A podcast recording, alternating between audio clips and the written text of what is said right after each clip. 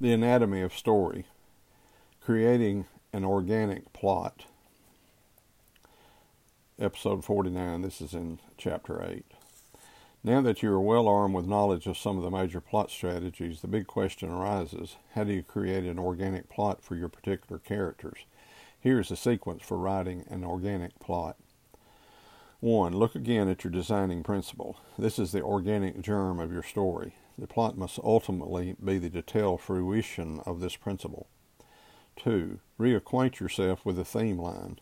This is the moral argument you want to make, reduced to a single line. The plot must also be a detailed manifestation of this line. 3. If you have created a symbol line for the entire story, your plot should generally play out that line as well. Here you're looking for some way to sequence the symbols through the actions of hero and opponent that is, the plot. 4. Decide whether you wish to use a storyteller. This can have a big effect on how you tell the audience what happens and thus how you design the plot. 5. Figure out the structure in detail using the 22 structure steps of every great story, parenthetical, which we'll discuss in a moment. This will give you most of your plot beats, parenthetical, major actions or events and it will guarantee as much as any technique can that your plot is organic. 6. Decide if you want your story to use one or more genres.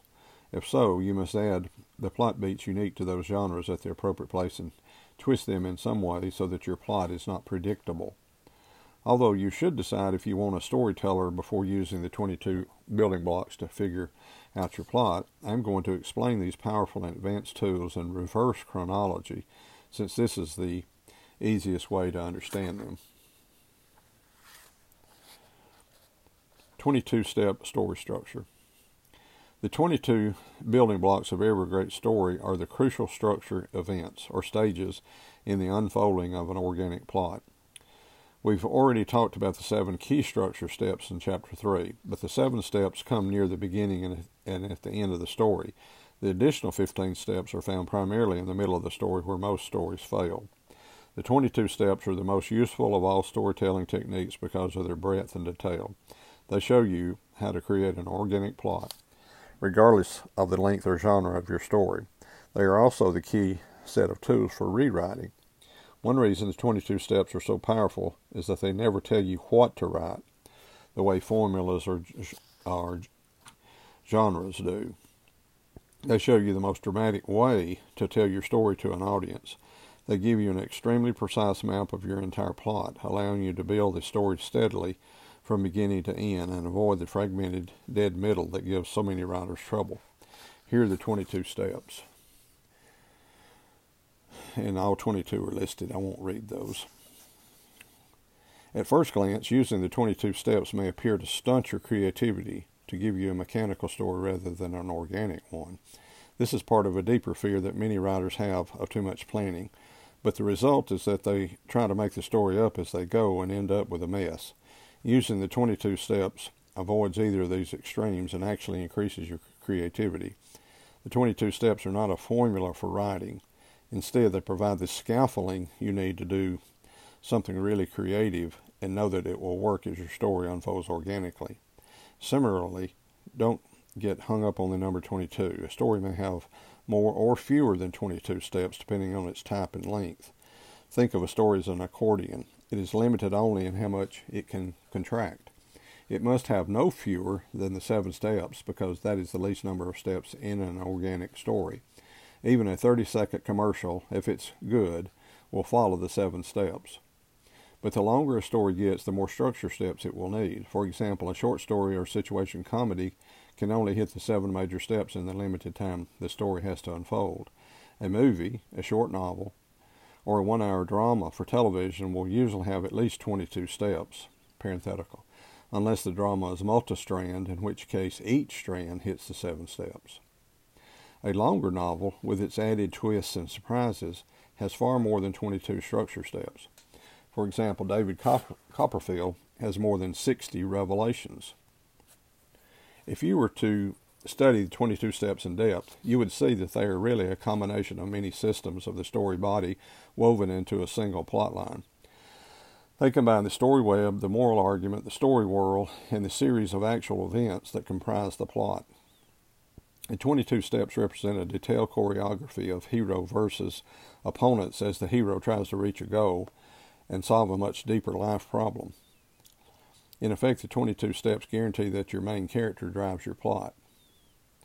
The table on page 270 shows the 22 steps broken down into four major threads or story subsystems. Keep in mind that each step can be an expression of more than one subsystem. For example, drive, which is the set of actions the hero takes to reach the goal, is primarily a plot step, but is also a step where the hero may take immoral action to win, which is part of the moral argument. The following description of the 22 steps will show you how to use them to figure out your plot.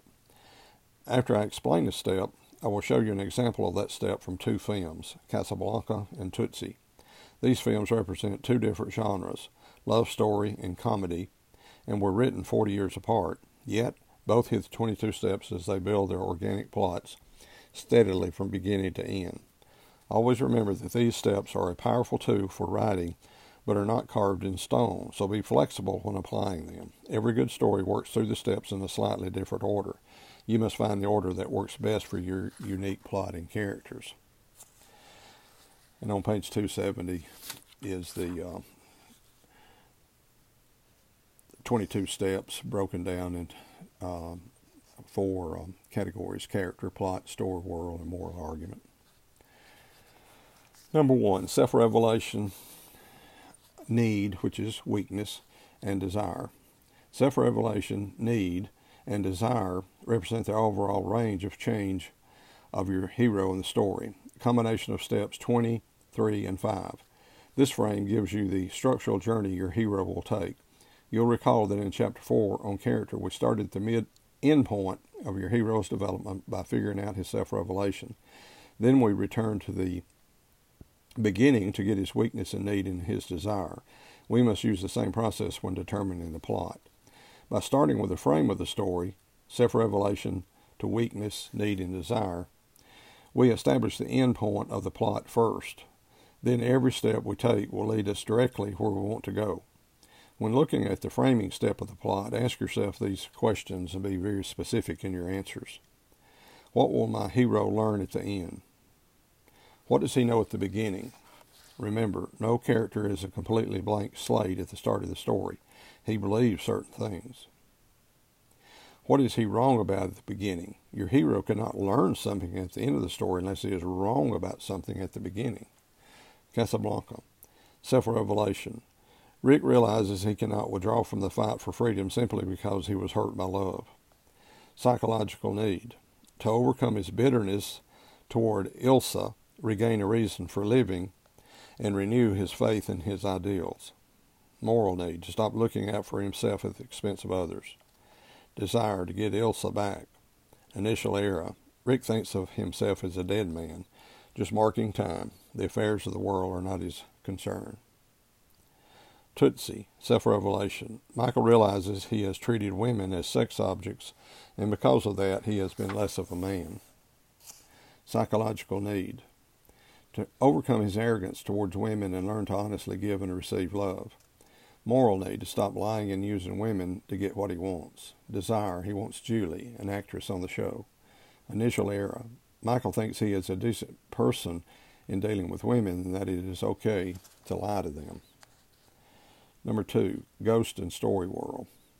Step one sets the frame of your story. From step two on, we will work through the structure steps in the order that they occurred in a typical story. Keep in mind, however, that the number and sequence of steps may differ depending on the unique story you wish to tell. Ghost. You are probably familiar with the term backstory. Backstory is everything that has happened to the hero before the story you are telling begins. I rarely use the term backstory because it is too broad to be useful. The audience is not interested in everything that has happened to the hero. They are interested in the essentials. That's why the term ghost is much better. There are two kinds of ghosts in a story. The first and most common is an event from the past that still haunts the hero in the present. The ghost is an open wound that is often the source of the hero's psychological and moral weakness. The ghost is also a device that lets you extend the hero's organic development backward before the start of the story. So the ghost is a major part of the story's foundation. You can also think of this first kind of ghost as the hero's internal opponent. It is the great fear that is holding him back from action. Structurally, the ghost acts as a counter desire. The hero's desire drives him forward, his ghost holds him back. Henrik Ibsen, whose plays put great emphasis on the ghost, described this structure step as sailing with a corpse in the cargo. Hamlet. Shakespeare was a writer who knew the value of a ghost. Before page one, Hamlet's uncle has murdered his father, the king, and then married Hamlet's mother. As if that wasn't enough ghost, Shakespeare introduces in the first few pages the actual ghost of the dead king, who demands that Hamlet take his revenge. Hamlet says, The time is out of joint, O cursed spite, that ever I was born to set it right. It's a wonderful life.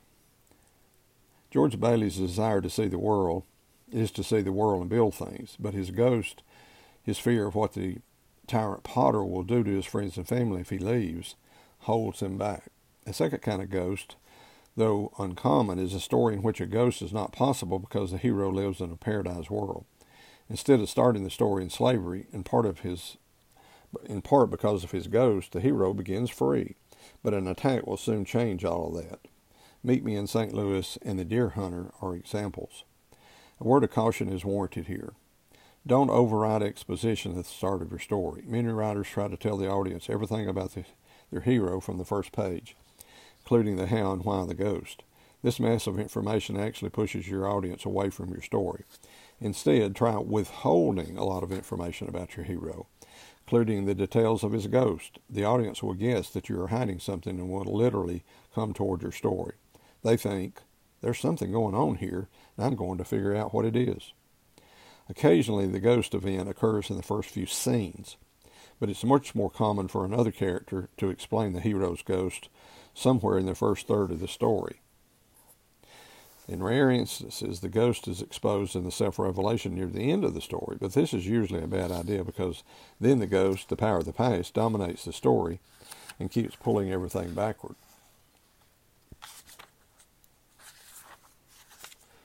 I'll stop there uh, for today and pick up with Story World on page 273 tomorrow.